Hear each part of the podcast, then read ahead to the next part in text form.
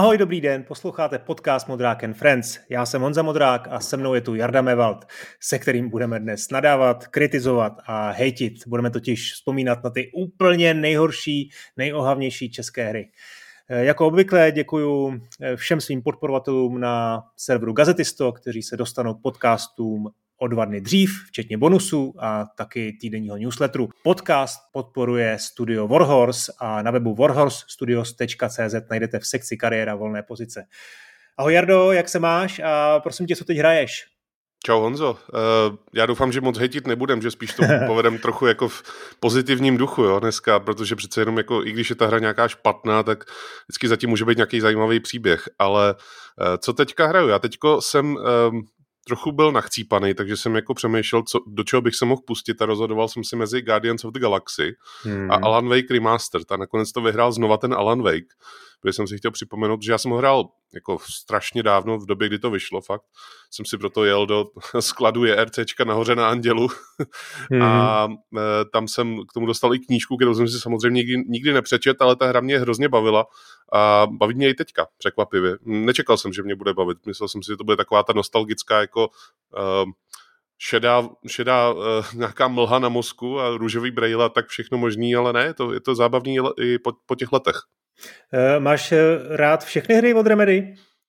Až na Death Rally, což je ta jejich první teda, tak no. vlastně jo, já jsem teďko nedávno koukal na celý průchod Maxe Payna dvojky, a měl jsem to jako v podstatě jako seriál, jsem se díval vždycky po 40 minutách a ona ta hra má asi 3 hodiny jenom, jo, takže mm, mm. Jak, jak byli oznámeni, že bude jako znova ten, ten Max Payne jednička i dvojka, že to udělají znova Remedy na engineu kontrolu, tak uh, já se na to docela těším, ale říkám si, že to budou muset trošku nafouknout, protože jako tři hodiny nevím, jestli by dneska hráči úplně odpustili. No. A Quantum Break to byl taky takový docela kontroverzní titul, eh, příběhový, hmm. za mě ale dobrý, mně se to docela líbilo na, na Xboxu, to tehdy vyšlo, Control, taky pecka.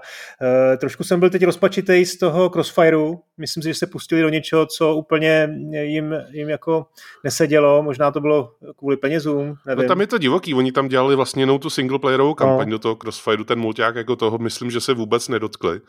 A mně přijde paradoxně na ten mulťák lepší než ta singleplayerová kampaň. Neď, no.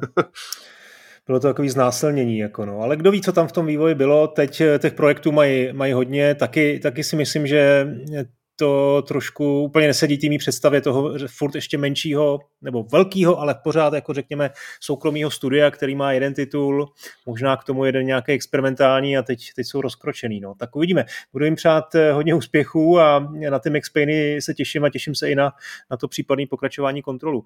No, pojďme na, tu naši, na to naše téma. Já asi musím na úvod vysvětlit pár pravidel, protože jak už si sám reflektoval, tak já jsem říkal, že budeme kritizovat, nadávat a, a hejtit, ale to není to tak úplně pravda, protože ten titulek nejhorší české hry je trošku zavádějící. Ono vybrat ty nejtragičtější hry a ty úplně, úplně spektakulární šity, to by byla trošku nuda ani by nebylo moc o čem povídat, prostě bychom hmm. řekli, že to bylo špatný.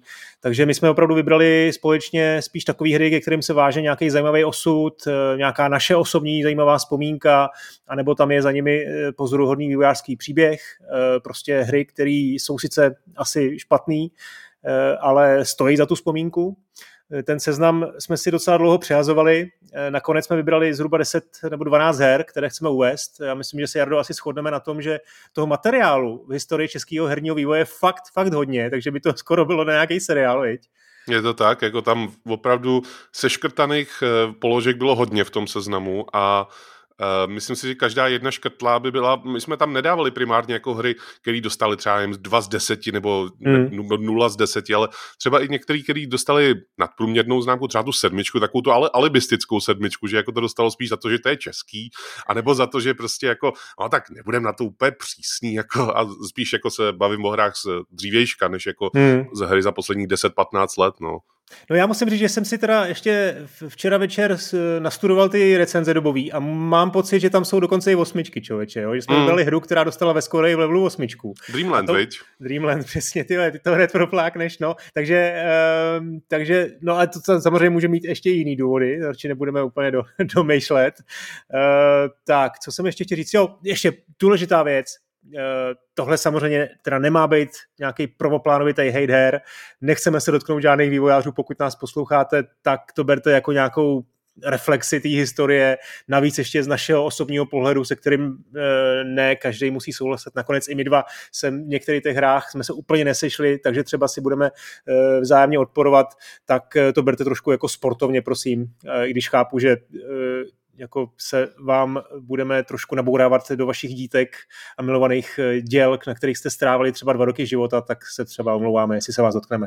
A částečně i nám se jako budeme sami strefovat do svých vlastních snů, protože jako já s některýma těma hrama, s, tě, s těma 12, můžem asi začít tím Dreamlandem, když jsme ho propálili hnedka na začátku, tak já s mnoha z, těma, z těch titulů mám velmi příjemné vzpomínky, ale fakt bych neřekl, že to jsou jako dobré hry, spíš jako mám na to nějakou momentální vzpomínku, na tu dobu, kdy jsem to hrál, ne nutně hmm. na tu hru, ale na, tu, na ten ten čas vlastně strávený u té hry, že mi třeba bylo o x let méně, než mi je teďko a, a měl jsem třeba nějaký jako, že to bylo fajn léto a já jsem zrovna hrál nějakou hru a, jo, jo. V, v tu chvíli jako se na to samozřejmě díváš trošku jinak, ale přesně jak si řekl, tohle jako fakt není jako žádných 12 eh, smrtelných hříků, hříchů herní, českého herního vývoje, tohle hmm. je opravdu jenom vzpomínka na takový jako i někdy zajímavý, ale většinou jako horší hry, hmm. který prostě eh, v nás zanechali, a už jenom to, že v nás zanechali nějaký jako dojem, tak je přece jako dobrý. Hmm. Ale určitě. možná bych vám nedoporučil, abyste si všech 12 dneska zkoušeli.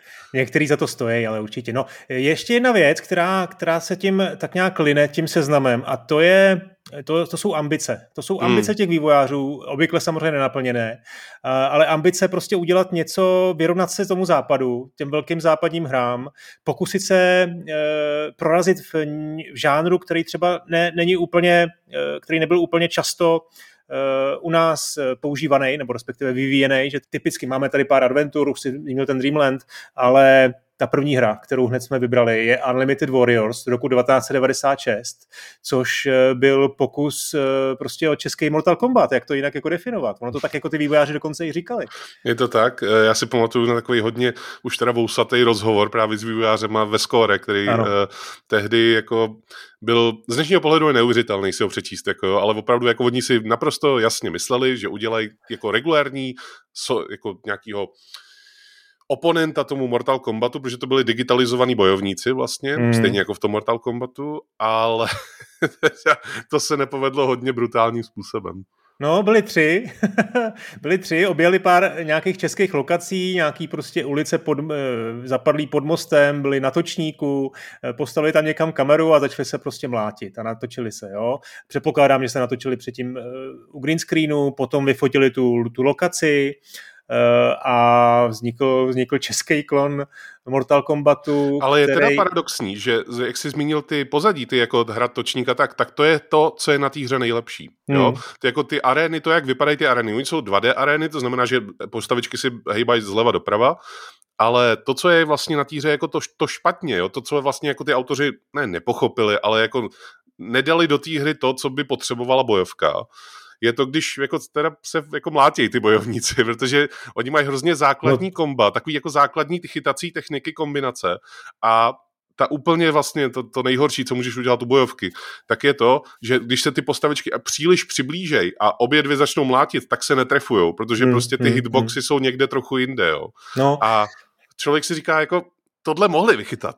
Jo, jo, jo, já jsem, vím, co chci říct, eh, ty, ty pozadí, tam vlastně není co zkazit, to je fotka, protože to neskrolovalo, to byla prostě jedna, jedna lokace, která prostě neměla... Scrollovalo to, scrollovalo to. to. Takže tam ale, byl nějaký malý, ano, pomalý scrolling. Mali, maličký scrolling tam byl, ale jak říkáš, že to je prostě jako fotka, ale zas na druhou stranu v roce 95-6, kdy ta hra vznikala, tak dostat dobrou digitalizovanou fotku no, do počítače no. v, ještě v československých nebo českých podmínkách, tak bylo docela jako těžký. No a co se týče těch animací, tak já bych k ním jako samotným nebyl tak úplně příkrej. Podle mě eh, jako sami o sobě nebyli špatný, tam byl problém v těch kolizích. V tom hmm. vlastně, co dělá tu bojovku eh, bojovkou a ono to tehdy běželo tuším v SVG a nějaký rozlišení 640 na 480, hmm nějak se to hodně sekalo, vej, co, si, co si pamatuju. Ono se to hmm. nesekalo jakoby uh, všude, jako když měl dobrý počítač, tak se ti to nesekalo a dobrý počítač znamená třeba Pentium 100 na tehdejší dobu, ale uh, ty, ty to trhání vlastně těch postav, tak bylo hodně v tom, že oni měli málo animací jako převedených do, do nevím, jak se jmenuje ta technika, ale prostě, když vezmeš jako jednotlivý části, jako fotku, fotku, fotku, fotku, fotku no, za sebou, no. tak jich měli málo, jo, a hmm, proto tam hmm, jako hmm. bylo, bylo vidět, jako, že se to seká, ale on se to nesekal, on prostě autorský záměr, anebo případně neměli prostě víc těch fotek, no.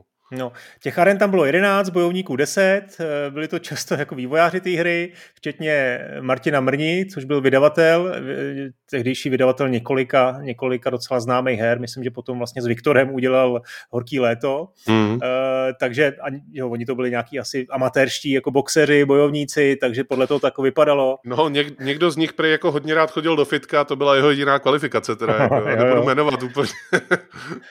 No, jako takže... ne, bylo vidět, že ne všichni prostě jsou jako mistři bojové, bojového umění a jako ty jednotlivý jejich, protože i v Mortal Kombatu prostě každá z těch postav, i v tom prvním, který vlastně byl nejjednodušší, tak každá z těch postav měla nějaký svůj styl, tak tady ano, tady jako jistým ohledu ten styl tam byl vidět, ale třeba u tří postav z těch deseti, jo, že jako přesně, zbytek přesně, byl no. takový výplňový, řekněme.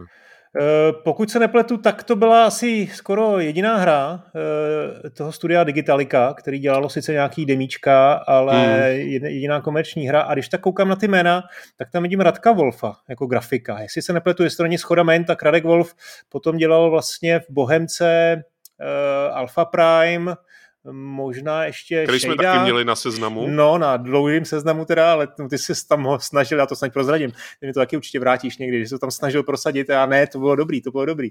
Možná se k tomu Nebylo.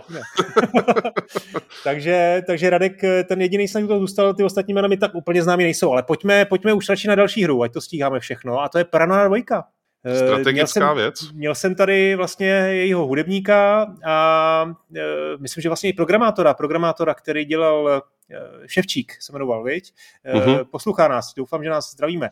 Tak já si trošku tě nepotěšíme teď, Radku, protože Paranoia je druhá hra na našem seznamu, dostala ve skóre 38. Paranoia dvojka, Paranoia ano, dvojka. Ano. U ano, Paranoia ano. jedničky, tak tam je velký jako důvod, proč jako Paranoia jednička je vnímaná jako ta pozitivně přijímaná hra a u dvojky si už i v tehdejším skóre, myslím, že byla taková ta hláška, sežeňte si soundtrack, ale hru nehrajte.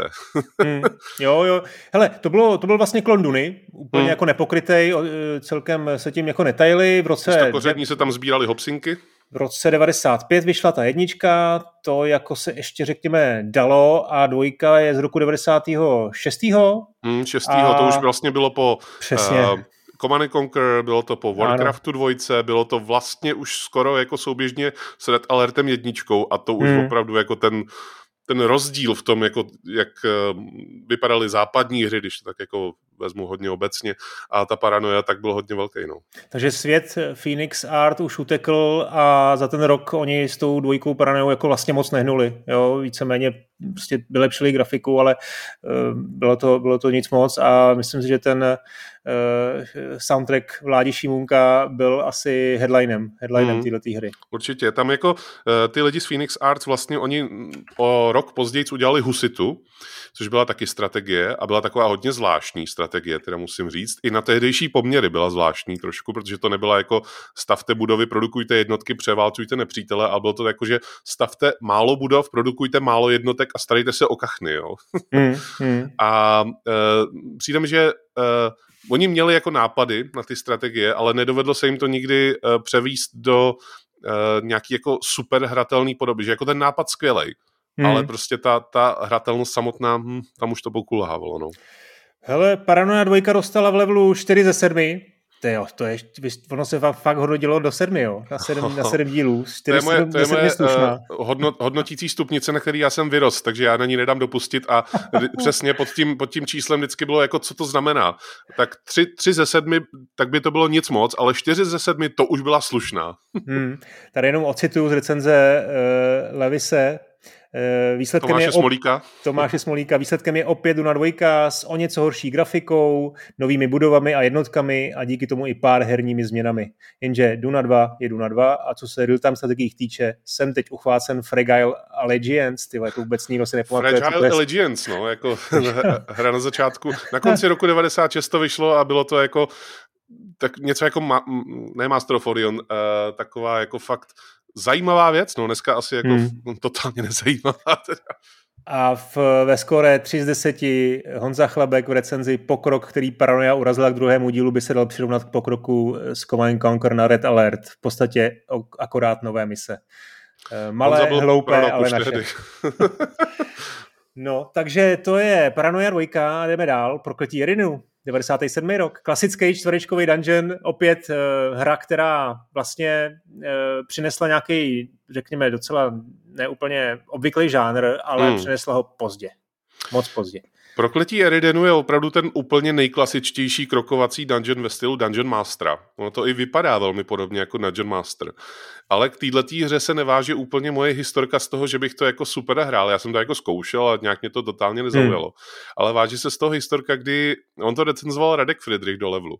A on strašně rád dával historku k dobru, že prostě napsal recenzi, všechno v pohodě, ten level vyšel a pak z jednoho dne na dveře redakce zaťukali nějaký pánové, kteří říkali, že jsou od vydavatele prokletí Eridenu, hmm. jestli by mohli mluvit s panem Friedrichem. A pan, všichni ukázali na dveře někde na druhé straně chodby, Aha. kde seděl Radek a oni šli za ním a oni se ho ptali, jako, a proč jste tomu dali jenom tři ze sedmi? A jako, to vám ta hra přišla fakt špatná a to byly ty doby, kdy jako vlastně český herní časopisy byly tak blízko vlastně k těm vydavatelům, anebo naopak ty vydavatele si mysleli, že oni jsou jim tak blízko že bylo tohleto ne normální, ale že to nebyl takový div, že se něco takového stalo, že prostě vydavatel si jako přišel stěžovat na to, že nějaká hra dostala málo. A pak spousta lidí, čenářů, myslím, byla eh, hodně eh, nedůvěřivá k tomu, když jako, no určitě jste dostali zaplaceno za tu recenzi, nebo hmm. naopak jako, určitě jste moc dobrý kamarádi s nějakým vývojářem, tak určitě jste tomu dali jako hodně. No a jako tohle byl opravdu jediný případ, který já si pamatuju za těch x let, co jsem jako strávil v levelu, že se něco takového probíralo. Jinak jako to bylo vždycky takový jako na nějakých večírcích, jako ježíš, prostě tomu dali šestku, ty vole, jako a, a všechno dobrý, že, že žádná další jako konverzace z toho nevyplynula, ale mm, prostě jako mm. tohle bylo jediný, kdy jako tam to asi mohlo být i divoký. Já, no. já myslím, že byli ve skore za Karlem Papíkem. No. E, tam totiž to dostalo ještě méně. V 3 z 10 to dostalo. 3, 3 ze 7 a ve skore 3 z 10 a jako byly tam dost nějaké jako nepříjemné výslechy a nakonec teda k nedošlo, takže já myslím, že dobrý. Radek Friedrich napsal, e, že to na něj působí jako zastaralá věc, která nebude mít e, moc šanci prorazit. Co říct k týře, no, prostě bylo to takový kliše nad kliše, příběh, byly tam jako devět postav, ty prý nebyly tak úplně marný, design kobek, prostě to bylo asi jako bez nápadu. Hele, byl... on, on nejen bez nápadu, ale jako to, jak procházíš ty kopky, tak bys čekal, že každý z těch pater bude vypadat jinak. Jo? Tady hmm, všechny hmm. patra vypadaly úplně stejně, opravdu jako v tom Dungeon Masteru. A i v tom Dungeon Masteru byla nějaká jako variabilita. Tady hmm. fakt nebylo nic.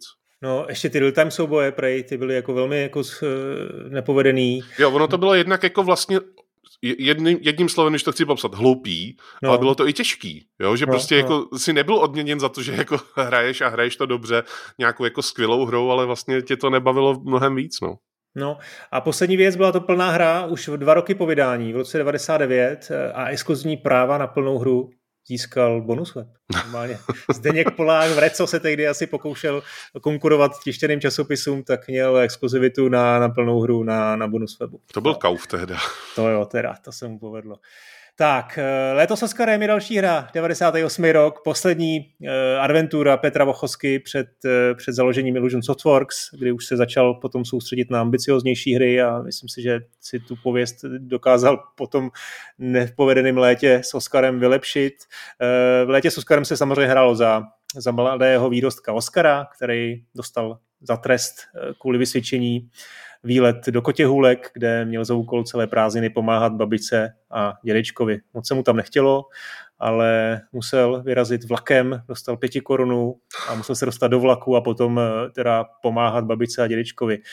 Eh, co tady říct, tady se taky moc nesešlo jako pozitivních věcí, jako marně bych hledal něco, co mě na tom zaujalo, možná snad ty ta grafika jako byla vlastně dost jako nepovedená i z dnešního pohledu, když se na to hmm. podívám a porovnám to s jinýma hrama, eh, adventurama té doby. Eh, na druhou stranu ty lokace byly takový rozmanitý, furt na nich, všude na nich něco bylo, spousta jako předmětů, taková jako interakce, to byla asi jako věc, která se dala pochválit, ale ona ta hra byla opravdu jako triviální a dala se dohrát za dvě, za tři hodinky. Hele, já mám k té hře tři storky. Jo? Hmm. První storka je, že to je úplně první česká hra, kterou jsem kdy viděl. Okay. Jo, protože eh, já jsem, si, já jsem si začal kupovat level od roku 97, v únorový číslo bylo moje první a tam bylo preview na léto s Oscarem a já když jako si otevřel ten časopis, tak na třetí stránce bylo to preview, takže opravdu to bylo jedno z prvních věcí, které jsem kdy viděl v nějakém levelu. Jako, jo. Okay.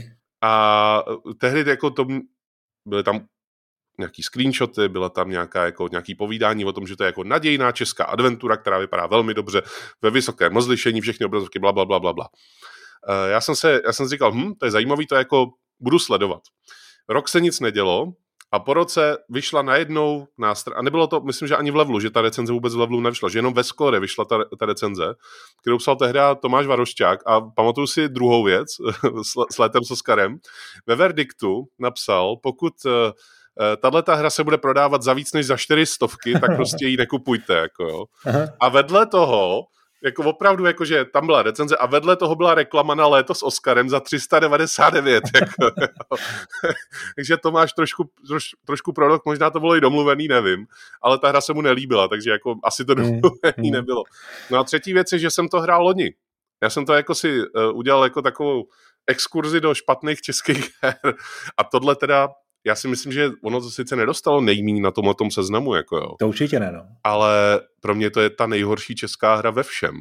Ono to vyšlo pozdě, No to zestálo strašně, no. Strašně to zestalo. Ty vtipy tam jsou úplně jako, tam jsou hrozný vtipy, tam fakt jako příšerně příšerný vtipy. Jsou tam nelogické věci, jako co se týče používání předmětu na předmět, takové ty věci, co by v adventurách měl být ošetřený. Jsou tam, uh, je, to, je to krátký, jak jsi říkal, ta hra hmm, se dá dohrát hmm. ne za tři hodiny, ale za dvě, jo, a možná ještě méně se dá, se dá hmm. jako tam stlačit ten čas. A ten závěr, no to je něco jako parodie na Leisure, Leisure Suit Larry, že prostě mm. taková, jako, že, že, ten Oscar je takový jako floutek, který prostě vždycky mu ta holka nějak uteče, nebo případně eh, to není holka, je to kluk, jako když už se jako dostane do nějaký choulostivý situace.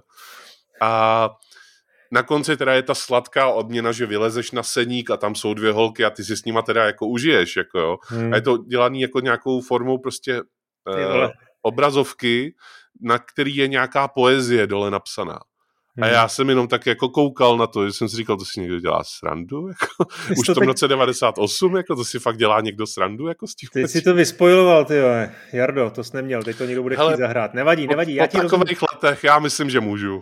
Ale já myslím, že tam je něco jako, jako, něco jako, jako typický produkt té doby, protože když si to srovnáš s nějakým tím agentem Líčňákem, sedm dní a sedm nocí, prostě ta hra jako evidentně cíle na, ty, na puberťáky. Jo. Vzala si to špatný z Larryho, to ještě horší z toho mlíčňáka a výsledek jako byl, byl tragický a ještě si myslím, že to, co si říkal o tom příběhu a o tom, jak to zestárlo, tak musíme říct, jak to bylo neuvěřitelně politicky nekorektní. No, to tam prostě ty Romové, kteří si v tom vlaku udělali táborák, to, to, jako, to byl jenom začátek a potom tam byl ten, ten gay, eh, pak tam byly vtípky jako na Černochy, eh, úchylná babička, fakt jako z dnešního pohledu až eh, se a ono jako... hele, nejen z dnešního, jako ono to i tehdy nebylo moc dobrý, ty vtipy. Mm, a bylo to trapný, no, hodně. A bylo to hrozně trapný, to byl ten nejhorší problém jako celý té hry, že jako uh, ty, ty se u takovýhle hry mi přijde, že se člověk má cítit trochu jako, že, že dělá něco nekalýho, jako jo, že prostě hraješ takovou tu zakázanou věc, která prostě má v sobě ty vtípky, hmm. jsou něco jako u toho Larryho, jo, že prostě tam vidíš občas nějakou nahotinku, jakoby, jo, a když ti je 12 nebo 15, tak prostě jako, ha, ha, ha to jsem ale přes, jako před, vyzral na ty rodiče, že si to konečně zahraju, ještě by hmm. vůbec není 18, jo. Ale tohle bylo fakt jako trapný. A navíc to padalo, ono to nějak hrozně jako se opozdil ten vývoj, takže to běželo ještě pod dosem v tom roce 98, kdy už byl dost dávno pase a údajně to, to jako padalo. pozdě, no. jako na to, jako, na co to cílilo, jako, co se týče nějaký konkurence, protože přece jenom v roce 98, hele, eh, to už bylo Broken Sword 2 venku, jako, byl venku i Curse of Monkey Island, byly, byly venku jako hodně dobrý adventury a vlastně adventury jako takový už chcípali. V tom stejném roce vyšlo Grim Fandango, jo, což je považovaný hmm. za takovou tu poslední velkou adventuru z těch 90. let. A tohle s Oscarem tam působilo strašně nepatřičně. Mně přijde skoro jako, že to jako už měli teda dodělaný, tak to jako vydáme. Ale jakože vlastně nikomu se do toho moc nechtělo, do toho vydávání. Ona i ta cena těch 399 korun na tehdejší dobu, to bylo jako totálně budget. 399, teda vešly se po čtyři stovky, cena úplně opačná byla u další hry a to je ten Dreamland mm. s podtitulem Final Solution, vyšel jenom o rok později, v roce 99 a to je hra, už jsme to naznačili, ve Score dostala osmičku, v Levelu dostala osmičku a dokonce stříbrnou hvězdu od Petra Bolíře, eh, ten eh, tam zakončil verditem, pokud máte rádi české adventury, pak berte Dreamland všemi deseti, protože u nás představuje momentální vrchol. No, no, hoši, co jste za to dostali tehdy? To je a první ve skóre, hra... ve skóre Andrej Anastasov taky osmička, jak jsem říkal. No jasně. A jako to, chválil... To, to, to je první hra, kterou jsem viděl, čes, první česká hra, kterou jsem viděl originálku. Hmm. Kamarád měl 4 CDčkovou verzi, nebo ne verzi, ale prostě ta hra byla na 4 CDčkách nebo na třech. A uh, prostě ukázal mi takhle jako takový svatý grál, prostě mi ukázal tu krabičku, já jsem se na ní tak díval, aha, Dreamland, no jo, to je ta hra, jak dostala tu osmičku, tak jsem si ji teda zahrál. moc nechápu, za co byla ta osmička. No. Jako chápu možná u toho Petra Bulíře, jo, že prostě Petr je takový jako eh, fajnšmekr na adventury a ona ta hra byla docela těžká. Jo, že jako, mně se nelíbila vizuálně moc.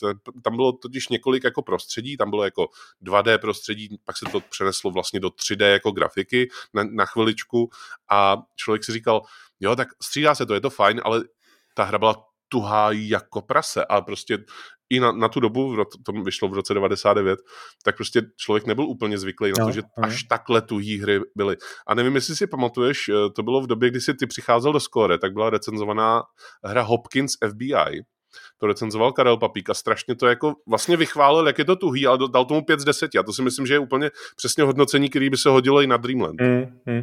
Já se tyhle hře nechci zase tak moc věnovat, protože jsem domluvený s Petrem Svobodou, že, že o tom uděláme speciální podcast o jeho kariéře, takže tam eh, mi to řekne přímo z první ruky, tak říkajíc. Ale musím přece jenom rozvést, co si říkal, ta hra, tam se hraje vlastně za novináře, který cestuje na nějakou zábavní orbitální stanici Dreamland, kde má za úkol eh, vyřešit nějakou záhadu ztrácení rozumu u hráčů a jde tam právě o nějakou virtuální realitu. A ta virtuální realita je zpracovaná eh, v těch 3D eh, renderech, s čímž vývojáři neměli vůbec žádné zkušenosti mm. a je to hmm. na té hře hrozně vidět, protože zatímco ty malovaný nebo ty kreslený 2D eh, pasáže klasický, ty vypadají celkem slušně. Myslím Jsou si, že dneska, no. i, i, na, svůj, na, svůj, na svůj dobu, i na dnešní dobu prostě moc pěkný, tak to 3D je úplně tragický, takže to dělají na zakázku nějaký filmové firmy. A celý ten vývoj stál údajně hodně přes 10 milionů jo, a podílo se na tom přes 100 lidí, takže velkolepý projekt ústecké studio Top Galaxy, jejíž, jehož jediná hra to byla, eh, ale měli nějaký menší týmy v Praze a v dalších jako místech, takže tohle, tohle jako neskutečný, neskutečný to sledovat. Bylo tam 110 pozadí, teď tady cituju, eh, cituju z, z reklamy, kterou jsem našel ve Skore, 110 pozadí, 65 eh, pozadí 2D grafika, svět v orbitální stanici pro roce 2020, 3D grafika, 45 pozadí, virtuální světy, USA 60. léta, Macao, Egypt, Frankenstein, v každém z virtuálních světů hráč eh, představuje jinou postavu, velké množství postav, 250 jich tam je, 27 tisíc frameů, 27 tisíc frameů animací mají normálně jako, jako bullet point na reklamě, jo. Více než Ale 600, si jako, více než 600 reálných ty, tyhle ty věci, jo. Tyhle, tyhle, tyhle ty věci, to přece není něco, čím by se jako ta hra měla prsit no jako jistě, na první no dobrou, že jo. No. To je prostě jako, ano, to v té hře je, ale jestli to je dobrý, to je jako, to, kdo ví. No, takže ono to ještě navíc, co, co byl vlastně průšvih, je, že, že to vyšlo na, na třech CDčkách, takže to asi jako ten, ten, ten náklad jako byl drahý, no, vůbec to všechno vylisovat. Oni to kvůli tomu museli prodávat za vysokou cenu. Už jsme, už jsme teda řekli, že to letos s Oscarem rok dřív se prodávalo za 400, takže 13 korun, za který se prodával Dreamland původně, tak eh, bylo jako hodně, hodně moc. Hodně moc no. hmm. Takže pokoušeli se to dostat i nějak eh, myslím, že Petr mi to jednou vyprávěl, že byli na E3, snažili se tam ukesat nějaký vydavatele, eh, ale nepovedlo se to. Údajně ta anglická verze existuje, nikdy nevyšla. Takže eh, nicméně ve své době to byla jako zdaleka nejrozsálejší eh, česká hra a možná Já myslím, že do dneška možná, jako, že to no. jako je tím opravdu rozsahem, těma obrazovkami, že to možná atakuje nějaký rekord do dneška. Ono to bylo takový v té době, kdy vycházely Uh, český adventury jako docela dost, vlastně kromě toho léta s Oscarem, tak tam byla ještě věc typu Argo, která byla taková hodně 3D a tam, tam jako se snažila konkurovat zase věcem jako Atlantis nebo Mist, ale uh, a měla jako systém toho, že člověk musel uh, koukat i na to, jestli je mu zima, jestli má dost potravy, jestli má dost vzduchu a tak. A byla to, byla to zajímavá věc, ale já jsem jí měl na tom seznamu, který byl škrtlej, ale byl škrtlej mnou ještě předtím, než jsem ti poslal vlastně ten seznam. Hmm. Takže to byla zajímavá věc, ale já to mám jako spojený nádoby, jo, ten Argo a ten Dreamland, protože ono to vyšlo jo, zhruba jo. ve stejnou dobu. A byla škrtnutá mnou kvůli tomu, že prostě to není jako špatná věc, je to divná věc, a není to špatný. Jo, tak eh, to jsme si řekli už na začátku, že tak trošku je to jako plán tady toho celého programu, jakože že vybíráme něco, za čím je jako příběh a vůbec ten mm. příběh Zimy, eh, Zima Software, to je vlastně stavební firma, kde se jako asi eh, byla nějaká jako touha dělat jako hry, nebo nevím, někdo tam prostě měl rád Duma asi, tak začali dělat hry a dělali jako velmi zvláštní hry, jo. nejenom, už jsme řekli prostě nějaký tituly teď adventury, ale dělali prostě potom jedna tady ještě bude Bloodline, horror, survival horror, celkem dost ambiciozní. Dělali i Hypercore? Hypercore, teď jsem to chtěl hmm. říct, prostě 2D šmup, který měl ale jako vysokou jako uh, produkční hodnotu, jo, že taky to bylo na několika CDčkách. A, a když ale... jsme se bavili o, tom, o té hardwareové náročnosti, tak teda zrovna Hypercore byl hardwareově náročný v té době jako prase. To bylo snad náročnější než Unreal Tournament i Quake 3 dohromady. Teda. Hmm, hmm. No, pojďme dál. Do roku 2002, kdy vyšla česká, eh, česká verze Counter-Strikeu. Team Factor. Team Factor, to je fakt hra, na kterou si buď málo kdo pamatuje, a nebo, nebo naopak na to lidi vzpomínky mají, protože to vyšlo jako plná hra na levelu a vyšlo to v době, kdy to vycházelo, to znamená, že to nebylo jako o dva roky později, ale jako v době, kdy vycházel Team Factor, tak se objevil na levelu jako plná hra. Hmm. A fa- lidi fakt říkali, že to je prostě ano, to je ta česká odpověď na Counter-Strike s tím rozdílem, že v Counter-Strikeu hraješ za teroristy a CTčka a tady hraješ za tři strany, že máš jako možnost jako eh, být vlastně ta třetí strana konfliktu. Hmm. No, já jsem jako v té době neměl moc internet, takže jsem to nemohl hrát jako po síti a hrál jsem to s botama, takže ten zážitek jo. bude asi dost omezený jakoby v tomhle. A ty prý byly hodně, hodně špatný, ty boti teda. Ty boti, jako kdyby tam nebyly, tak jako to asi nepoznám, jo? Jako kdyby tam byly místo toho nějaký kachny na střílení, tak asi dobrý, ale, ale opravdu to byl to byla hodně zvláštní věc, jako ten, nejen to, že tam prostě nebyly nejlepší boti, jo, nejen to, že prostě to byla hra, která si dávala za cíl konkurovat tomu counter strike že to je hmm. z dnešní což, doby... Což samo o sobě je prostě hrozně jako naivní jako pokus, jo, protože který tě úplně... Ale jako... byly takový pokusy, jo, že třeba i mody pro Unreal Tournament, tak Tactical Ops, tak ty slavili úspěch, jako i v době toho counter strike takže to nebylo podle mě nemožný, jako mu, totálně mu konkurovat.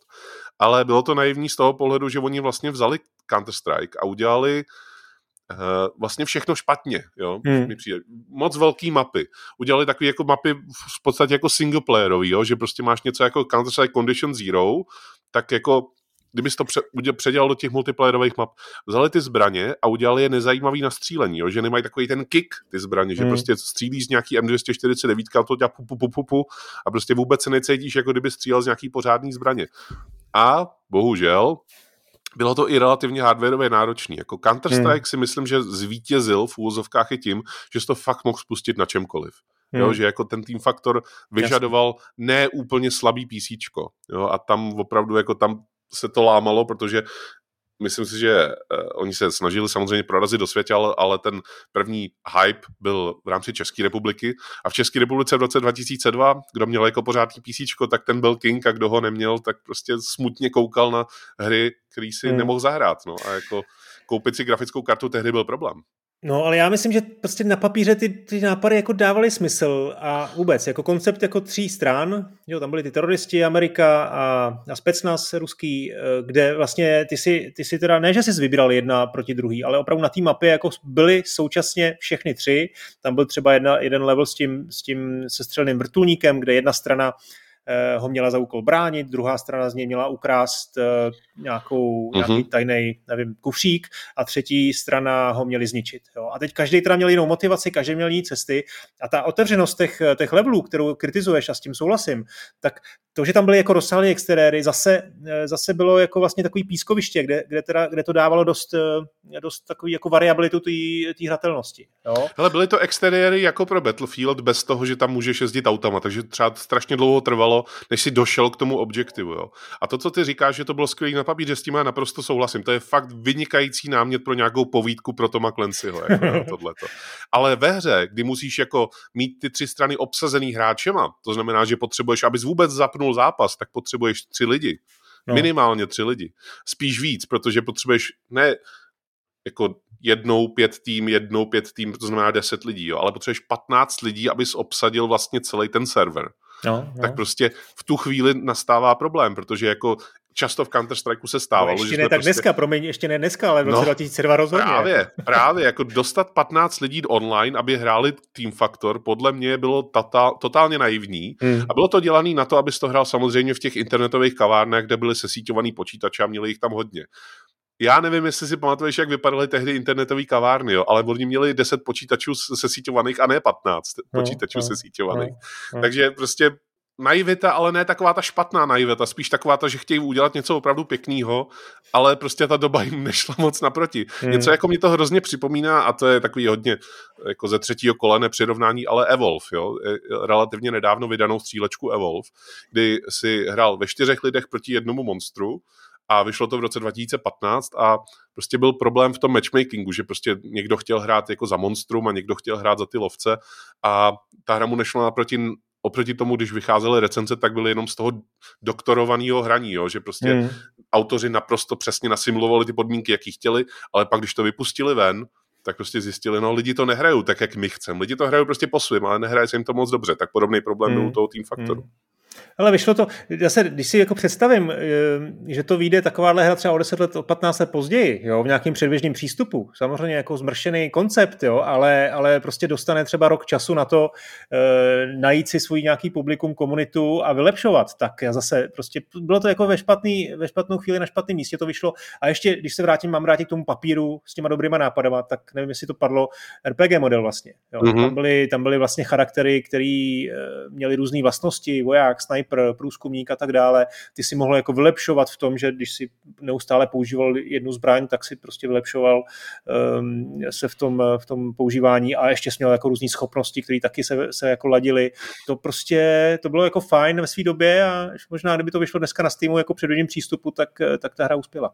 Dvě věci k tomu. Na papíře super, jako ten RPG model, ale tím jako jednak, eh, teď trošku odmočím, ale strašně zvýhodňuješ toho člověka, který do toho nasype hrozně času, protože aha, pak je aha. prostě lepší, jo, no, prostě nemá, ale tak to je... jako, jasně, ale jakoby tady je jako me- mechanicky lepší, jo, ne jako aha. tím, že prostě někdy máš blbej den a i když jakoby měl být lepší, tak nejseš. Tady prostě seš, protože máš tu zbraň 0,1 damage víc, než má prostě ten někdo jiný, jo. A uh, druhá věc je, že tehdy prostě my to dneska vnímáme jako naprostou samozřejmost, takový to postupný iterování, vydáš nějakou věc ve verzi 0,5 prostě a pak postupně vydáváš, vydáváš, vydáváš updaty na, na nějaký další verze, tak tehdy prostě ta hra vyšla a jednou za měsíc se na DVDčku nebo CDčku časopisu objevil patch 1,1, pak o dva měsíce později patch 1,2 a pak možná, když se na tu hru ještě nezapomnělo, tak vydali autoři něco opravdu jako nějakou kritickou jako opravu 1,3, jo. Hmm. A hmm. dneska vlastně s těma neustále, když si stáneš si klienta, ten se ti updateuje prostě na denní bázi, jako jo. U nějakých jako je třeba Overwatch, tak prostě tadyhle bylo to moc brzo, no. Hmm. Hmm. Pojďme dál, to je moje dost takový zamilovaný až příběh, bych řekl.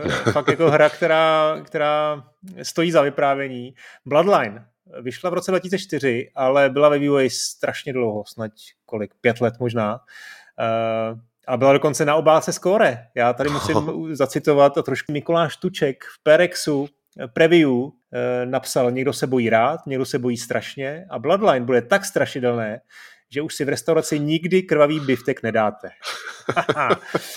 Pak tam byl hypovaný rozhovor a potom ve Skore 132, což bylo mimochodem moje první šefraktorský číslo, eh, jsme tomu dali 42%. Jak si na to vzpomínáš ty? To byl takový jako survival horror, zase, zase eh, typ hry, který byl extrémně ambiciozní, prostě žánr, který u nás jako vlastně nikdo, nikdo si na něj netrouf a, a Zima Software eh, na tom, na tom dělali pět let a dopadlo to, jak to dopadlo. Ale tohle je hra, která totálně prosvištěla mimo mě, jo, protože uh, já jednak horory nemám rád a jsem ne nutně jako strašpitel, ale prostě jako, když nemusím, tak se do hororové hry nepustím, což je divný, že teď hraju to Alana Vejka, ale, hmm. ale uh, prostě Bloodline mě absolutně ničím neoslovoval. Já jsem z toho viděl samozřejmě obrázky, četl jsem recenze, ale říkal jsem si, hele, tohle je hra, kterou si můžu totálně nechat ujít. Jo, tam prostě není nic, co by mě zaujalo. Tak proč to dostalo těch 42% teda? No, protože tam snad, tam byl jako zase obrovský potenciál, ale ta hra byla nepovedená. Měla snad jenom slušnou atmosféru. Jo, ono to zaprvé, oni to prezentovali jako, jako nějaký survival horror, uh, dobrodružnou hru, ale ve skutečnosti to, to byla dost jako akční hra, kde, kde, kde teda byly nějaký souboje s, s nepřáteli, který tě měli jako vyděsit, uh, pak jsi tam měl prostě jednoduchý uh, úkoly typu najdi klíč, nebo něco prostě objev, abys mohl něco, něco odevřít nebo se někam dostat, motor se zadrhnul, tak ho promáš a, a podobně. Měli vlastní engine, což bohužel dopadlo tak, jak to muselo dopadnout. Takových engineů tady v tom seznamu bylo. Myslím, že i Team Factory, jestli se nepletu, tak měl vlastní mm, engine. Mm. A to prostě tehdy to, tehdy to moc jako ani jinak nešlo, jo, než dělat zase vlastní engine. To zase řekněme na rovinu. Prostě nebyly, nebyly, nebyly Unity, nebyly Unreal Engine a podobně. A zkrátka naprostý, naprosto plitký příběh, jo, kde prostě úplně i chyběly nějaký kascény. Ono to opravdu vypadalo, působilo nedokončeně, sekalo se to i na nadupaných počítačích. No. Musím furt ocenit tu atmosféru, eh, je to trošku jako divný, že to jako vyšlo, eh, bylo to, jak jsem říkal, takový jako polotovar, ale, ale ta atmosféra jako celkem fungovala. Zase, kdyby dostali, kdyby dostali rok, rok dva navíc a, a věděli, jak to jako dodělat pořádně, tak to nemusela být taková bída. No. A mělo to pěkný dubbing, teda, co si pamatuju, protože já jsem hrál demo, to vyšlo na levelu tehdy a jako, když vycházely demo českých her, tak to jsem jako zkoušel, ale uh, pamatuju si tam, Zdeněk Mahdal daboval tu hlavní hmm, postavu. Hmm, hmm. Dubbing si teda vůbec nebavil, ale ještě teda můžu zacitovat uh, verdikt recenze Honzi Bílka, který tomu dal těch 42 nekompromisní. Celkově je Bloodline dost bída. Hra je doslova prošpikována řadou logických i technických chyb, které by nakrkly i Gandhiho. Hmm. Bloodline asi chtěli Uzima Software dostat za každou cestu, cenu na, na vánoční trh, jinak si totiž takovouhle fušeřinu nedokážu vysvětlit. E, I kdyby se jim povedlo ale všechny zmiňované problémy odstranit, pořád by šlo jen o podřadnou Bčkovou stupidní akční adventuru. Jejíž jedinou devizou je relativně slušná atmosféra. Ale tehdy už byly ty survival horory celkem na vzestupu, byly tady jako dávno, že jo, kolikátý díly Silent Hillu 2004, to už byla snad eh, čtyřka venku. To už byla čtyřka venku, no. No, Resident Evil, Bůh ví kde a, a už začaly, začala jako zlatá éra survival hororu, takže nepovedený pokus. Jedeme dál, to je tvůj titul, který jsi prosadil ty. Sice eh, rok 2005, Necromania, Trap of Darkness. Já bych jednak eh, na začátek doporučil uh, tvoje povídání s Lukášem Macurou. Hodně letitý už teda, ale bavili jste se tam právě o nekrománii, okay. uh, ve kterým jste se bavili o tom, že ta hra měla strašně složitý vývoj a hlavně jako, že si jí lepila smůla na paty, teda co se, jí, co se dalo. Že jako všichni vydavatelé různě po světě teda zkrachovali jako u té hry a že v podstatě Uh, jako kdyby ta, ta, ta hra v zahraničí nevyšla, tak možná by na tom Cinemax, Cinemax vydělal tro, trochu víc. Ale uh, mě, mě u téhle hry vždycky přišlo strašná a jako jediný slovo mě u ní napadá, je to škoda. Hmm. Jo, protože ta hra nebyla špatná, ta hra vypadala velmi, velmi dobře, ta grafika byla i dneska, si myslím, že je velmi dobrá. A co to je, ta, ale... to je Diablovka? No právě, že není. Jo, právě, že to není Diablovka, je to Spy versus Spy. Jo, že to prostě oh. chodíš s postavičkou, děláš tam nějaký věci, jakože odevíráš nějaký pasti, anebo naopak jako snažíš se chytnout do pasti tvýho protivníka. A kdyby se na to vykašlali úplně, kdyby prostě řekli, a je blbost, žádnou Spy vs. Spy věc dělat nebudem, v této grafice uděláme Necromány a Diablo, okay. tak si myslím, že prostě jako totálně by s tím mohli uspět, jo, protože v té hmm. době bylo hlad po nějakých Diablovkách velký, vyšla, vyšly věci jako Titan Quest a podobný. A prostě to by mělo úspěch, jo, sakra, a byla to hrozná škoda. Já jsem hrál tehdy demo a říkal jsem si, ty bláho, tak si zahraju to český Diablo. A ono to hmm. nebylo český Diablo žádný a byla to strašná škoda. Hmm, hmm. A i ten název trošku jako úplně ne, neasociuje nějakou jako akční arkádu e, zaměřenou na multiplayer. Jinak hmm. ve score to dostalo 73%, v levelu 6,5 z 10, no a přesně nevím teda kdo, to jsem si tady někde neuložil, ale e, tady to autor porovnává s jinýma hitama redakčníma, Bomberman, Quake 3 Arena a podobně a zkrátka eh, v tomhle směru to na osmičku nedosáhlo. No, ani Ale to fakt totálně nemělo šanci, jako vůbec, podle mě prostě nápad jako zajímavý, ale jako kdyby, kdyby s tím přišli v 90. letech, tak asi lepší, jako jo. Hmm. Eh, v této době si myslím, že měla šanci na úspěch úplně ve stejné grafice, prostě ta Diablovka. Ono i, te, i ten hard jakoby toho, toho, který obepíná vlastně ten display, jo, tak vypadá jako něco z Diabla, si říkáš, tak jako sakra, to musí být Diablovka, když to prostě tak vypadá, ale ono ne. Ale hmm. co bych doporučil i dneska, tak je soundtrack z té hry. Ten se, ten se mi líbil hmm. a relativně často si ho pouštím i, i do dneška. A byť to není jako nějaký prostě soundtrack, který bych doporučoval, kudy chodím, jo, tak prostě pokud něco z Nekrománie si člověk má připomenout, tak je to ten soundtrack. Jo. Tak další hra, to je zase český pokus o Commandos, pokud se nepletu, Korea, Forgotten Conflict. No, to je, ano, to je český pokus o Commandos, přesně tak. A u této hry opět, jako jedno důležité slovo, to je škoda. Jo? To, to je škoda, že to nebylo lehčí. Ta hra byla totiž až úplně nelidsky obtížná a takovým tím způsobem, jakože uh, přijdeš do místnosti, teď přeháním, jo, a přijdeš do místnosti a lup už ji máš mezi očima jako kůku, jo, protože prostě hmm. ne, nevěděl, na co zareagovat. Ta hra byla ze zhora viděná, to znamená opravdu jako ve stylu těch Commandos. Byla to z mimořádně zajímavé doby. Počkej, ale, kor... ale nebylo to render, ne? To byly to byly jako 3D Ano, bylo, bylo to 3D, mohl s tím jako hejbat s tou kamerou. Což bylo ještě horší samozřejmě pro tu no. přehlednost, protože pak si něčeho prostě nevšiml, že jsi to měl za budovou, jo. A Eh, ty nepřátelé prostě podobně asi jako teda v té válce to prostě bylo tak, že uh, se na tebe hrnuli ze všech stran a ty se hrál za americký vojáky, který prostě měl tam ten tým rozdělený různých specialistů, že každý uměl trošku něco jiného a bylo tam nějakých 12 misí, ale prostě já jsem se nedostal ani za druhou, jo, protože to fakt jako bylo tak neuvěřitelně obtížný a nechápu, jako to je velký poučení z toho playtestujte jako vývojáři svoje hry a zkoušejte je průběžně, protože pak jako zjistíte, že třeba jste tu nejtěžší úroveň dali jako druhou hmm. a zbytek eh, lidí, co prostě se nedostane přes tu druhou úroveň, neuvidí zbytek vaší úžasné hry, kterou máte přichystanou potom. Jako jo. Hmm. hmm. Ale na tehdejší dobu to mělo velmi pěknou grafiku, to jako se musí nechat, to dělali lidi z Plastic Reality Technologies a ty opravdu jako uměli vykouzlit skvělou grafiku ale bylo to na úkor té přehlednosti, jo? že často to ten screenshot vypadal mnohem líp, než když to pak hrál.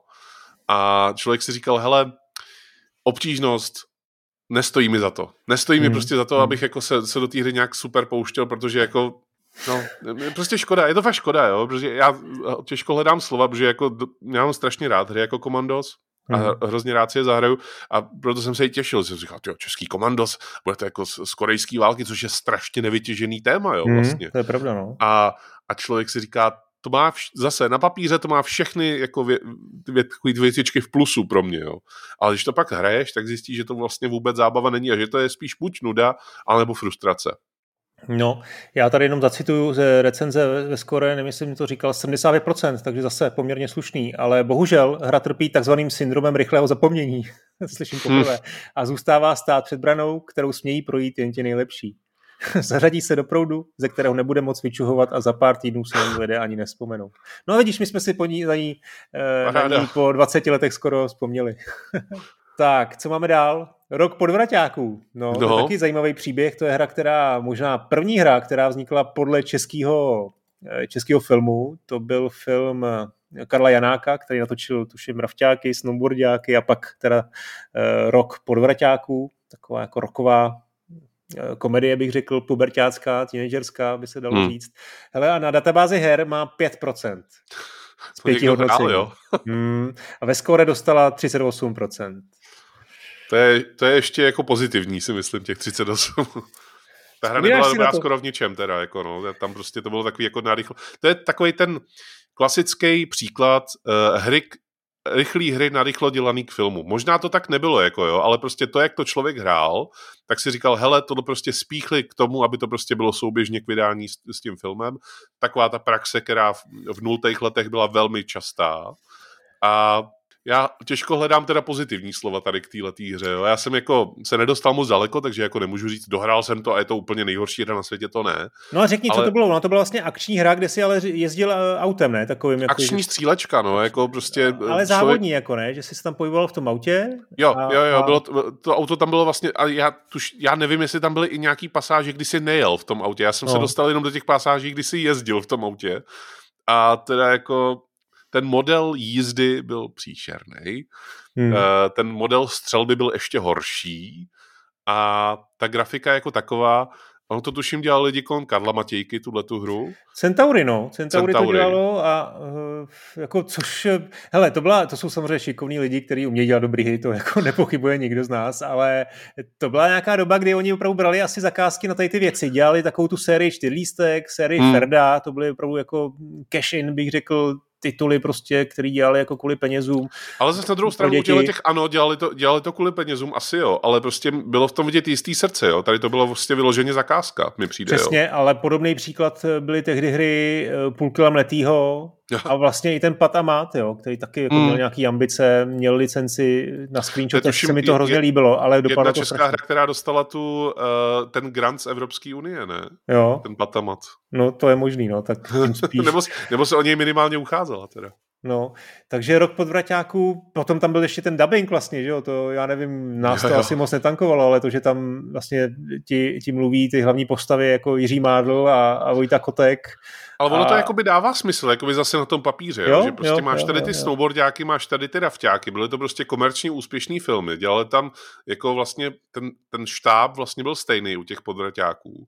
Mělo to relativně, relativně zajímavou jako zajímavou zápletku, že to byla prostě nějaká jako banda prostě, která se připletla do jako parta hudebníků, která se připletla do jako situace, kde neměla být s nějakým mafiánem, že mu prostě buď unesli nebo zabili psa nebo něco hmm. takového. Ale jednak, jako tam se sešlo to, že ten film nebyl dobrý. Tam byly nějaký velký produkční problémy u toho filmu a podepsalo se to na jeho kvalitě.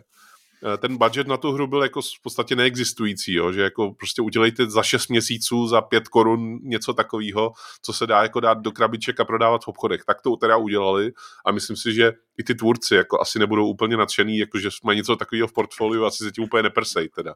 Hmm. Ale jinak tohle to vlastně dává strašně dobrý smysl, jo? že prostě kdyby tady vycházely český filmy, eh, který by za něco stály, což jako je takový, že, že, že jich tolik není, ale jako kdyby, kdyby jo, tak vlastně udělat k ním nějakou hru, a dneska by se teda asi dělala ta hra na mobily spíš, tak udělat k ním nějakou hru je normální jako logický postup, jak ten brand jako exploatovat dál, ano, ano. ale zrovna u těch podvrťáků teda to nebyl dobrý nápad. A ještě navíc je tam ten základní eh, problém v, eh, komerční v tom, že to děláš jenom pro český trh, protože nikoho jiného to nikde nebude zajímat. Prostě ono teda pádem... skrz to byl asi nastavený ten budget, jo? že no, prostě no, jako no, děláš prostě pro český zákazník, kterých možná pár set, možná pár nízkých tisíc si to může koupit, ale jako jinak hmm. asi ne. No. No, další, další hra, to je taky zajímavý příběh, příběh jako hrom bych chtěl říct. Eh, Mutant, no rok 2007, eh, projekt Napoleon Games, Indry Rohlíka, Muskeldala, jak, jak vlastně se mu dneska říká. Eh, tak, to byl, no Mutant, hele, jako když nazveš hru Mutant, tak si koleduješ o průser, za mě. To je prostě nejgeneričtější název, který můžeš zvolit. Já si pamatuju, že jsme byli v redakci Levelu, že se tam zrovna recenzoval Mutant a já nechci být Kindrovi zlej, Jo. Já myslím, že k němu budu zlej až v té následující ale, ale tam jako opravdu asi pamatuju ten moment, kdy to někdo tam dohrál, nevím už, kdo to byl, a někdo to tam dohrál a takhle jako dal ruce od toho stolu a jako jenom takhle kroutil hlavou, jo, že si jako, co? tak o co šlo, hele, byla to vlastně taková arkáda, tehdy byla hra Expendables, poměrně dost populární, ona taky se přibalovala ke každý 3D kartě, pokud si dobře vzpomínám, takže to hrál úplně Expendable, každý. anebo taky Millennium Soldier se ano, to jmenovalo no, v Evropě. No, no. Takže Expendable, vlastně arkáda, kde si, kde si vlastně myší střílel do stran, nebo jak to přesně bylo? Ne. Uh, já jo, jsem to hrál na, jo, na gamepadu, jo. jo, takže jako si, si chodil vlastně, tam kam si chodil, tak tam si střídal, jako jo. Nevím, jestli zrovna jo. na myši to bylo jinak, ale na, na gamepadu to rozhodně bylo tak, ne takový ten twin stick, ne, znamená, že někam chodíš, někam střílíš, ale tam, kam jdeš, tam střílíš. No a Jindra dostal nápad, který za mě je úplně geniální. Tady ten, tady ten gameplay dáme do Prahy a, a hrdinovi dáme čtyři ruky, čtyři ruce. Tyhle, co, jako, na tom nemůžeš nic kazit. Můžeš. Můžeš na tom zkazit, zdá se úplně všechno teda. A ještě RPG prvky tam měly být, jako. Jo, že... Ale RPG prvky klidně, ať v takovýhle hře jsou, já s ním nemám problém, jo, ale prostě to, že já si myslím, že stačí lidem se podívat na obrázek. Jo, že jako už na tom obrázku, je nějakým libovolným obrázku, je vidět ten důvod, proč vlastně ta hra, na ní vzpomínáme dneska jako na jednu z 12 nejhorších her, jo. Hmm, že hmm. v té hře nebylo z grafického hlediska podle mě vůbec nic zajímavého. Jo? Hmm. A takovýhle hry stojí jednak na té arkádové hratelnosti a pak taky na tom, jak dobře se na ně kouká, jak moc efektů ti to vlastně zahltí jako tu obrazovku jo? a jak, jak vlastně zajímavý procházíš nějaký prostředí. Hmm. Souhlasím s tím, že procházet Prahu je zajímavý, ale procházet tuhle Prahu teda zajímavý není vůbec. No, hele, říkám, já jsem to viděl na screenshotech, eh, když jsme mluvili s Indrou tehdy a vypadalo to jako hodně slibně. O dva roky později to potom vyšlo, taky teda evidentně tím naznačuju, že měl zřejmě nějaký problémy s vývojem eh, a bylo to jako strašná ruda, stereotyp, poměrně dost i vysoký, jako poměrně dost to bylo obtížný taky. Eh, vlastně tam nebyl žádný příběh, vůbec mm. jako, jo, já nevím, tam, tam bylo něco špatně s tím vývojem. A vlastně nevím, jak to bylo s tím, s tím prodejem, jako za kolik to prodával, jak, si, jak mu to jako fungovalo, těžko říct takhle. No. Potom samozřejmě většina lidí si myslím, posluchačů to asi hrála díky plným verzím eh, na levelu a na hmm. score. No. no. na tu hru se mi nespomíná úplně dobře, no, protože jako u, to, u, u toho jsem poprvé jako už trochu víc vnímal, co se týče toho vývoje jako takového, že jako někdo mi už třeba vysvětloval, co znamená vůbec udělat hru a mně bylo jasný, že prostě když na to budu jedno, jednomyslně plivat a prostě budu říkat, to je blbost, prostě já to nehraju nikdy, tak jako to vlastně není úplně fair k tomu autorovi, protože on s tím určitě měl nějakou taky jako tvůrčí jo, záměr jo. prostě a možná to jako trošku přerostlo to, co uh, ta hra ve skutečnosti byla, jo? že jako to asi nemusela být úplně na, plná hra, to se týče toho, že to bylo za 1500 v krabici, prostě prodávaný v obchodech, to klidně mohla být nějaká menší věc typu Jets and Guns, jo, protože i takové hry v té dnešní době vycházely, takový menší um, arcadeovky, by se, by se dneska řeklo, ale i tak, i kdyby to vyšlo jako arcadeovka, jo, tak prostě to asi nezaujíme, protože ta prostě, ta, ta byla strašně zapomenutelná. Hmm, hmm, hmm. Tak jo, no a pojďme, Jindru necháme vydechnout. Poslední hra, 12. Dream Killer, rok 2009. Eh, no a já to popravdě asi nechám na tobě, protože já tuhle hru bych jako mezi nejhorší nezařadil, protože sice na databázi her má 39%, ale ve skore dostala jako docela slušných 70%. No, kde začít? Povídej, ty, máš, ty máš nějaký příběh zajímavý, viď? Tak začni Ale já se, já se podívám na tenhle ten seznam náš a tohle je jediná hra, kterou já jsem recenzoval z tohoto seznamu. Okay. Jo? Dal jsem jí v levelu 3 z 10 tehda. A Jindra přišel a stěžoval si na mě. Dneska a... dali sedmičku a ten váš LF dal jenom tři, vyhoďte ho. Přes, přesně, přesně. A uh, zablokoval si mě úplně všude, kde to tehdy zablokovat šlo. No tak to byla a... ještě doba, kdy to moc nešlo, viď, nikde. No šlo to na Facebooku si mě zablokovat. A na ICQ, si... ne? No, no, jako prostě všude, kde to šlo, tak si mě zablokoval. A já si pamatuju, že mě ta hra totiž strašně zklamala. Já jsem, já jsem mm. docela velký fanda Painkilleru, což je jako duchovní nástupce tyhle ta hra, ten Dreamkiller. Uh, bylo to bývalý tým vlastně Karla, Karla Papíka, uh, Mindware, který, ze kterého Karel odcházel a vlastně předal otěže Jindrovi. A to bylo, měl myslím, dodělat co toho jsem slyšel, Promiň, co jsem slyšel, tak to bylo nějaký jako dost uh, tam nepříjemný, ten, ten přerod, že Karel odcházel tak ne úplně jako uh, čistě, nemyslím snad, že by tam dělal nějaký problémy, ale že to prostě nebylo úplně plynulý předání moci, bych řekl. Hmm. A co se týče toho Pinkera, tak to mi asi řekneš ty, ale oni přišli o licenci a museli narychlo dělat vlastně nový IPčko, původní, no já vlastně, to je vlastně ten Dream Killer, ne? Asi, asi oba můžeme doporučit tvůj rozhovor zase s Karlem okay. Papíkem jako s eh, x let zpátky, kde se právě bavíte v době, kdy on přecházel vlastně z toho, jo, z toho jo. Mindwareu, jo? takže jako tam jsou docela zajímavé informace, já si tam jako jenom letem světem pamatuju, že prostě oni měli Painkiller IPinu, um, udělali Painkiller Overdose a pak zašli dělat Painkillera dvojku, což je vlastně hmm. ten Dreamkiller. Hmm. A v průběhu toho ten vydavatel prostě uh, se roz, rozešel jakoby s tím týmem a uh, v tu chvíli samozřejmě nemohli dělat Painkillera 2, tak to museli přejmenovat. A dokonce v tom, v tom tvém rozhovoru on to tam řekne, ještě v době, kdy ta hra není oznámená, že se to teda jmenuje Dreamkiller. Jo, jo. Ale uh, upřímně na té hře nebylo nic zajímavého, jo, co se týče toho, toho gameplaye. A proč říkám gameplay? Protože Painkiller je u mě hlavně o gameplay. To je jinak strašně tuctová střílečka, jo. To je prostě mm. taková ta arenovka, jsi vržený do nějaký místnosti, tam se s tebou zavře 50 nepřátel. Ten combat musí prostě fungovat o tom. A je. musí to fungovat, přesně ten combat. A u toho Painkiller jedničky, potažmo u toho Overdoseu, tam strašně dobře fungovaly jednak zbraně, byly tam hrozně dobře vybrané zbraně, byly, byly tam zbraně, které měly různé módy, vlastně střelby, eh, což bylo jednak ne moc výdaný a hlavně tam fungovala i fyzika. Když si střel takovou tou, takovým tím nastřelovacím bodákem někoho do zdi, ten tam zůstal přichycený, ještě se trochu komíhal, tak jako v roce 2005 wow. Hmm. Ale oni vlastně udělali úplně to stejný v tom Dreamkillerovi. Oni vzali toho Painkillera a udělali ho znova.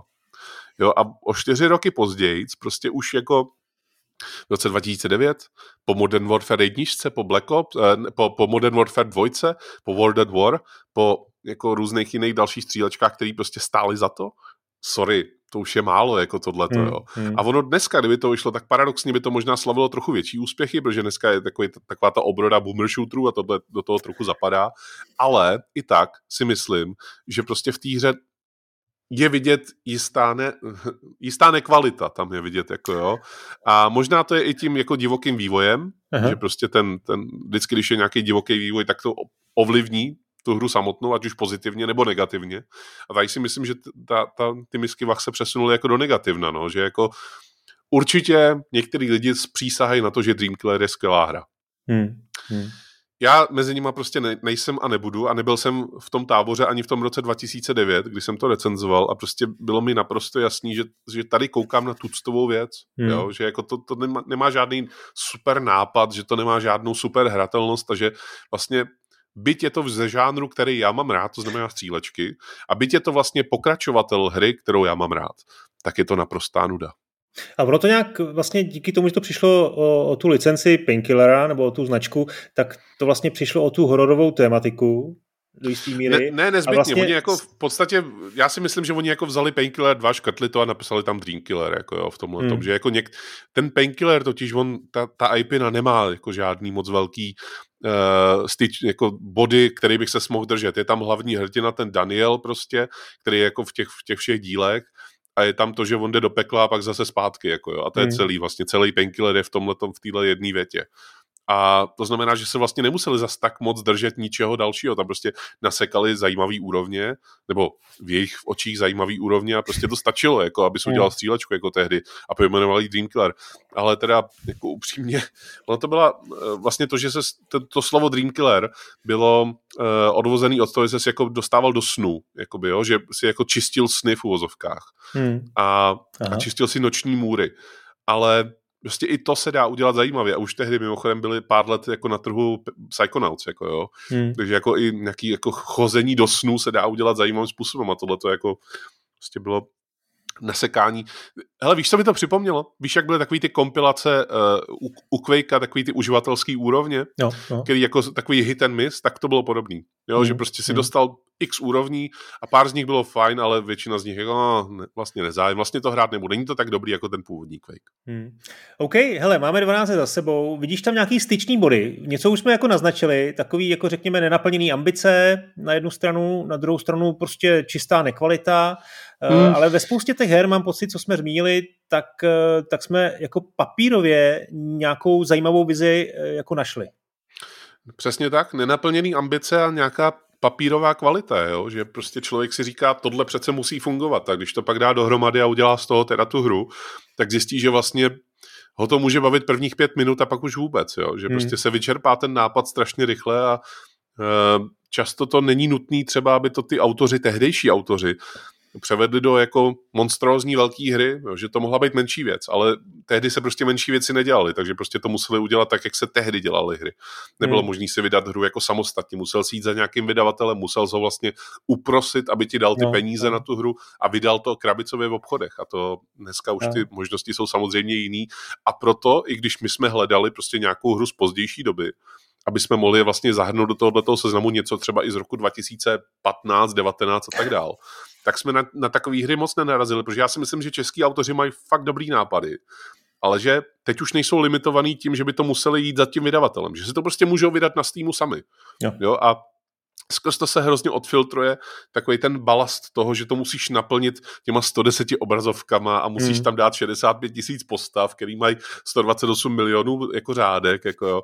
a že vlastně teďko už můžeš, teďko už můžeš ten svůj skvělý nápad, který máš, převíst do té formy, kterou si zvysnil. Že nemusí se to jako eh, naplnit do nějaký jako formy na beránka, kterou musíš naplnit úplně až po okraj a tady prostě uděláš přesně tu hru, jakou chceš, jakou už jí máš na tom papíře. No, e, já musím tohle jenom podepsat. Jasně, byly tady i hry, které opravdu za to nestojí, jako Léto s Oscarem nebo ten rok podvraťáků, ale, ale spousta jiných opravdu měla nenaplněné ambice a jsou to zajímavé projekty, kterým, k některým z nich se můžete vrátit do dneška a myslím si, že to není, nebude špatný rozhodnutí, jestli tam něco, něco svýho najdete. Já musím říct, že taky plánuju k některým hrám se ještě vrátit i v podcastu, jednak s tím Petrem Svobodou bych rád probral Dreamland, mám taky domluvený eh, zajímavý rozhovor o Mindware s Michalem Řeháčkem, taky výborný, zajímavý vývojář, který do dneška vlastně dělá na, na hrách se série Need for Speed, no teď už ne, ale taky se na ně sáhnul, takže taky skvělý osud. A ten, myslím, že už teda v, v době toho Eh, Dreamkillera v Mindwareu nebyl, ale eh, určitě má s Karlem zajímavé historky z vývoje eh, těch, těch věcí jako Cold War a Voodoo Knights se to jmenovalo. Ten, Voodoo Knights, no a taky un, Unnamed Heroes. Jako taky. Ano, a to, ano. to, to, je jako je strašně